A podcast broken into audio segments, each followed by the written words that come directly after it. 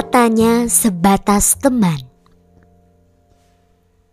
Seharusnya aku sadar bahwa sejak awal kita hanyalah sebatas teman. Sebatas teman yang seharusnya tanpa sebuah perasaan yang ikut berperan di dalamnya. Sebatas teman yang tidak tercampur oleh perasaan lain selain pertemanan saja. Seharusnya aku sadar itu sejak awal. Kamu tahu siapa yang mengucapkan kalimat seperti itu? Jelas banget. Sekali kamu tebak pun langsung benar. itu adalah kalimat yang diucapkan oleh seorang yang menyimpan perasaan pada temannya, namun ia terjebak dalam hubungan pertemanan itu sendiri. Katanya sebatas teman. Kok pakai perasaan segala sih? Kok bawa-bawa perasaan sih? Katanya teman. Lama-lama nyaman? Cuma nyaman sebagai teman aja kok. Oke, nyaman.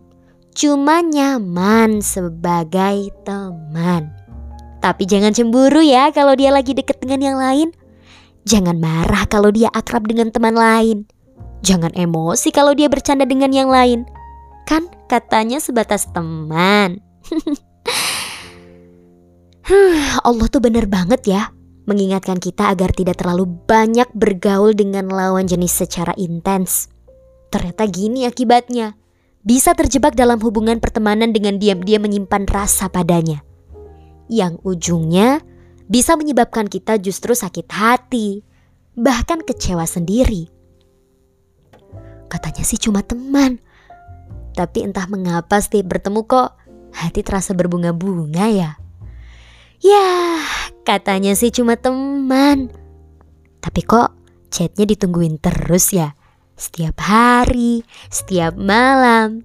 Ya, hati-hati berteman dengan lawan jenis yang bukan mahram kita. Karena kalau sampai kita memiliki perasaan lebih padanya, pada akhirnya pertemanan kita tidak murni lagi. Tapi ada maksud lain di baliknya. Jangan sampai kita terjebak di dalamnya. Kamu boleh berteman dengan siapa pun, termasuk dengan lawan jenismu selama kamu tahu batasan-batasan antara dirimu dengannya. Batasan dalam berinteraksi dengan lawan jenis kita. Karena biasanya, biasanya nih, kalau terlalu sering berinteraksi, tahu-tahu kok jadi mesra ya. Awalnya cuma teman, lama-lama nyaman. Eh, makin lama kok makin mesra. Ada apa tuh? Udah makin mesra, tiba-tiba menghilang. Ghosting. Udah gitu, habis digostingin dia, eh besok-besoknya terulang lagi kejadian yang sama. Tapi beda orang. Kok nggak kapok-kapok ya? Hebat. Ada lagi yang gini. Kita hanyalah teman yang terjebak pada suatu momen tanpa sebuah komitmen. Waduh, udah tahu tanpa komitmen kok masih mau aja sih dilanjutin hubungannya? Aku coba positif thinking deh. Mungkin kamu orang yang baik hati banget. Sampai nggak tega menyakiti hati orang lain. Akhirnya menyakiti hati sendiri aja deh. Parah banget ya. Semakin lama semakin dekat dengannya. Lalu menaruh harap padanya. Berharap dia juga menyimpan rasa yang sama sepertimu mau mengutarakan, ingin menyatakan perasaanmu padanya, nunggu momen terbaik. Tapi takut nanti dia akan menjauhimu. Kelamaan nunggu momen yang tepat, eh dianya curhat duluan kalau lagi ngedekatin doi. Ya, apa nggak patah tuh hati? Waduh, ngeri-ngeri. Bertepuk sebelah tangan.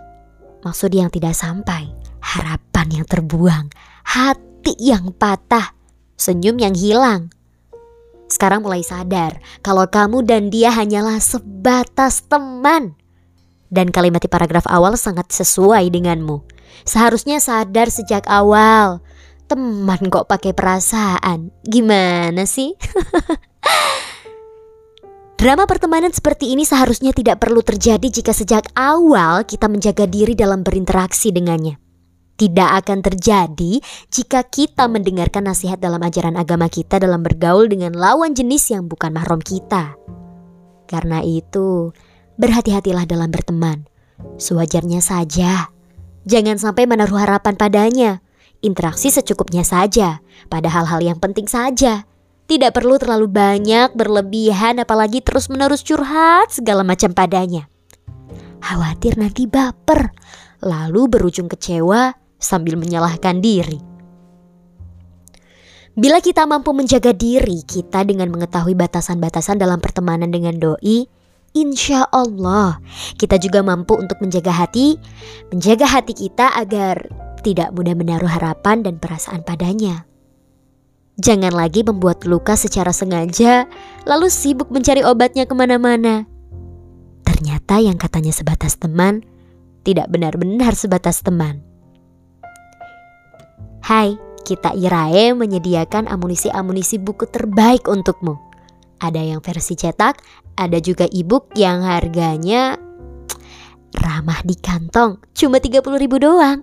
Untuk info lebih lanjut, klik link di bio Instagram atau TikTok kita Irae.